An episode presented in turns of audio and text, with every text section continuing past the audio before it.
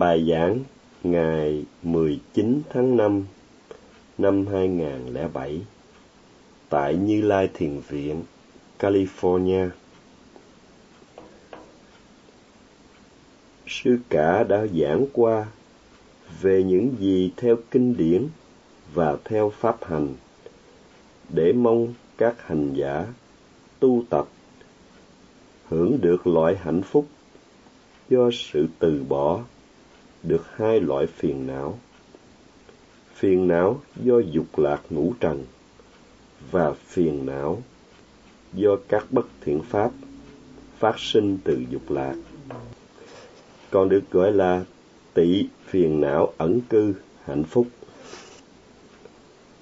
Phiền não do dục lạc ngũ trần Wattukama sinh khởi từ sự ưa thích hay ghét bỏ sự vật, qua sự muốn thấy vật đẹp. Nghe âm thanh hay ngửi mùi thơm, nếm vị ngon. Vân vân. Loại phiền não thứ hai là loại phiền não do các bất thiện pháp phát sinh từ dục lạc, gọi là kilesa kamma. Muốn có được loại hạnh phúc do sự từ bỏ hai loại phiền não.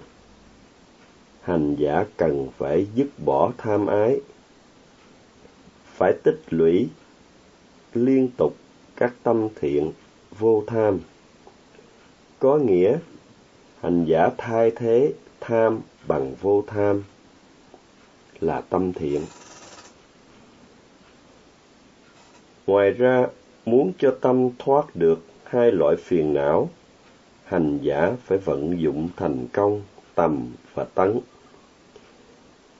Nếu hành giả ghi nhận được đề mục liên tục bằng tầm và tấn, hành giả sẽ không bị ảnh hưởng của hai loại phiền não. Nhờ vậy, tâm hành giả được giữ trong sạch, thiện lành. Hai loại phiền não này vốn nằm sâu trong tâm và đeo đuổi hành giả từ vô lượng kiếp. Hành giả không thể nhanh chóng diệt trừ liền được các phiền não này, mà phải làm chúng suy yếu dần và cuối cùng diệt trừ chúng hoàn toàn. Nếu bỏ được tham, hành giả có được loại hạnh phúc giải thoát phiền não hành giả cần phải tu tập liên tục để làm cho thiện tâm sinh khởi thường xuyên. Muốn vậy, hành giả phải giữ sự ghi nhận liên tục trên đề mục.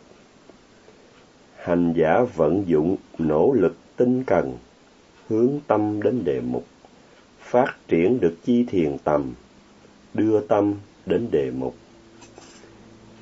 Tâm định vị và trà sát đề mục một cách hiệu quả phát triển chi thiền tứ vichara hai chi thiền tầm vitaka và tứ vichara luôn luôn có mặt trong thiền tâm Bhavana Chitta.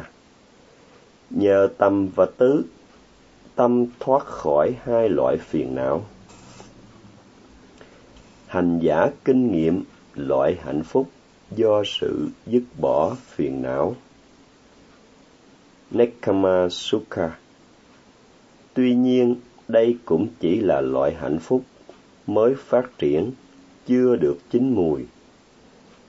Hành giả còn cần phải giữ chánh niệm liên tục, không ngừng một khoảnh khắc nào. Tâm, tứ là hai chi thiền có ảnh hưởng rất quan trọng đối với tâm. Nhờ hiệu quả của hai chi thiền làm cho tâm không còn phóng chạy theo các đối tượng ngũ dục. Tâm không dao động, tâm luôn gắn chặt với các đối tượng quán sát. Thí dụ như khi muốn kết hai miếng vải lại với nhau, cần phải có kim và chỉ kim đâm xuyên qua cả hai miếng vải theo sau là chỉ, kết chặt hai miếng vải lại với nhau. Nếu chỉ có kim nhưng không có chỉ, không thể kết được hai mảnh vải lại với nhau. Do đó, kim và chỉ là hai vật liệu cần thiết để dùng kết hợp hai miếng vải với nhau. Kim và chỉ được xem như tầm và tứ. Hai mảnh vải là tâm ghi nhận và đề mục quan sát. Nhờ tầm và tứ, tâm ghi nhận gắn chặt với đề mục, làm cho tâm không còn dao động, phóng chạy theo các đối tượng ngũ dục. Trong việc mai hai miếng vải với nhau, cần phải đưa kim đến lằn biên của hai miếng vải, đồng thời cố gắng đâm kim xuyên qua hai lớp vải và hai miếng vải được kết nối với nhau bằng chỉ theo sau mỗi mũi kim. Trong sự quan sát phòng xẹp, hành giả phải hướng tâm đến sự phòng bằng nỗ lực tinh cần, giữ tâm ghi nhận đề mục. Nếu tầm và tứ kết hợp tốt đẹp, thì tứ hình thành, tức tâm ghi nhận an trụ và trà sát đề mục.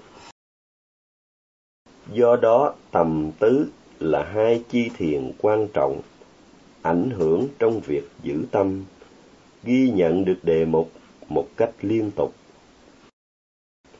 Ngoài tầm và tứ, yếu tố tinh tấn cũng đóng vai trò quan trọng không kém. Và như vậy, nếu giữ tâm trên đề mục được một phút, là có sáu mươi lần. Có tấn, niệm định, gọi là phát triển tâm hay là thiền.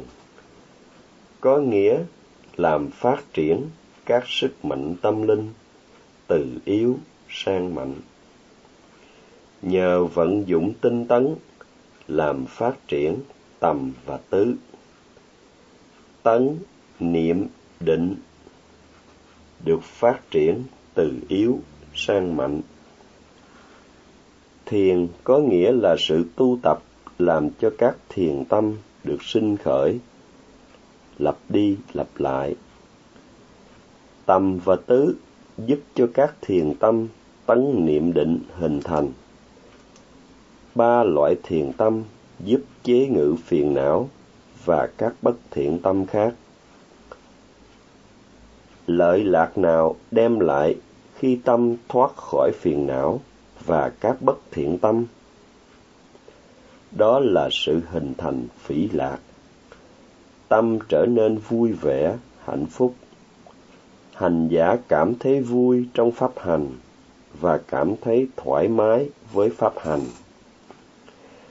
Ở tuệ sinh diệt, hành giả cảm thấy vui vẻ, thoải mái với thiền tập. Hành giả kinh nghiệm loại hạnh phúc do sự dứt bỏ phiền não. Hành giả không còn muốn bỏ thiền, mà trái lại, hành giả càng theo đuổi sự tu tập xa hơn nữa. Hành giả kinh nghiệm loại hạnh phúc vượt trội hẳn hạnh phúc thế tục.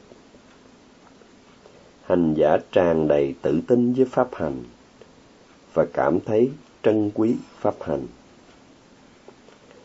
Hành giả cảm thấy đời mình thăng tiến. Hành giả hiểu rằng hạnh phúc thế tục quả thật quá nhỏ so với hạnh phúc giáo pháp. Đa số con người thích hưởng thụ tiện nghi thoải mái. Khi rảnh rỗi, người ta thường nằm ngã lưng, tìm sự thoải mái. Nằm một bên, rồi không thấy thoải mái, lại lăn nghiêng qua bên kia để tìm sự thoải mái. Cũng như khi thức giấc, họ không ngồi dậy liền, mà còn nằm nán để tiếp tục thưởng thức sự thoải mái trong sự nằm. Con người hưởng thụ loại hạnh phúc không tinh khiết. Những người này đem thói quen hưởng thụ này với họ. Thói quen hưởng thụ theo họ khi họ tham dự khóa thiền. Hành giả thuộc loại có thói quen hưởng thụ, giữ chánh niệm một cách lỏng lẻo, giữ lấy lệ, niệm vào đề mục một cách hờ hững, làm cho tâm trở nên co rút, thụ động. Có khi làm hành giả bất chợt rơi vào cơn ngủ. Tâm tứ giúp cho tâm linh hoạt, tươi tỉnh. Tấn chế ngự biến nhát, giúp cho hành giả tiếp tục ham muốn tu tập. Tinh tấn, nung đốt biến nhát, làm cho tâm tươi tỉnh trở lại. Tứ, giúp tâm trà sát đề mục, quán sát đề mục một cách hiệu quả, phá tan được sự phân vân, hoài nghi. Nếu không có tứ đem lại cho hành giả sự hiểu biết rõ ràng, hành giả sẽ phân vân, cái gì đây, tại sao như vậy, làm thế nào đây, vân vân.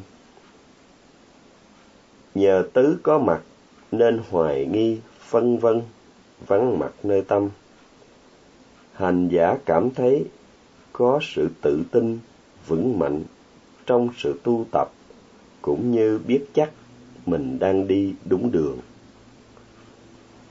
Ngoài ra, nỗ lực tinh cần cũng đóng vai trò quan trọng trong sự tu tập vì giúp cho hành giả luôn luôn chuẩn bị, sẵn sàng và quyết tâm ghi nhận, kịp thời đề mục, khi sinh khởi trong hiện tại. Tâm ghi nhận được nhanh chóng đưa đến đề mục.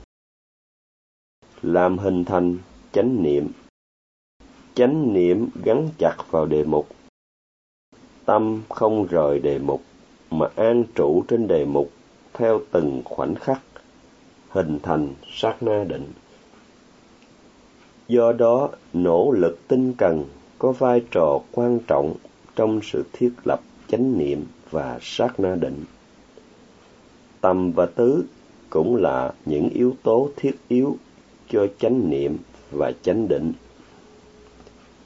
Hành giả tự thẩm định để xem hai yếu tố, tầm và tứ có mặt trong sự tu tập như thế nào? Nếu không có tầm và tấn, hành giả sẽ không có chánh niệm. Tâm sẽ không ở yên trên đề mục. Tâm không gắn chặt nơi đề mục, nên hành giả không hiểu về đề mục. Hành giả chỉ có loại chánh niệm hời hợt không đủ giúp cho hành giả thấy được bản chất thực sự của đề mục. Tương tự như trong khi ăn, tuy hành giả ăn, nhưng hành giả không biết được vị của thức ăn. Hoặc như khi nhai đậu phộng, hành giả không cảm nhận được sự cứng mềm, mùi vị của đậu phộng.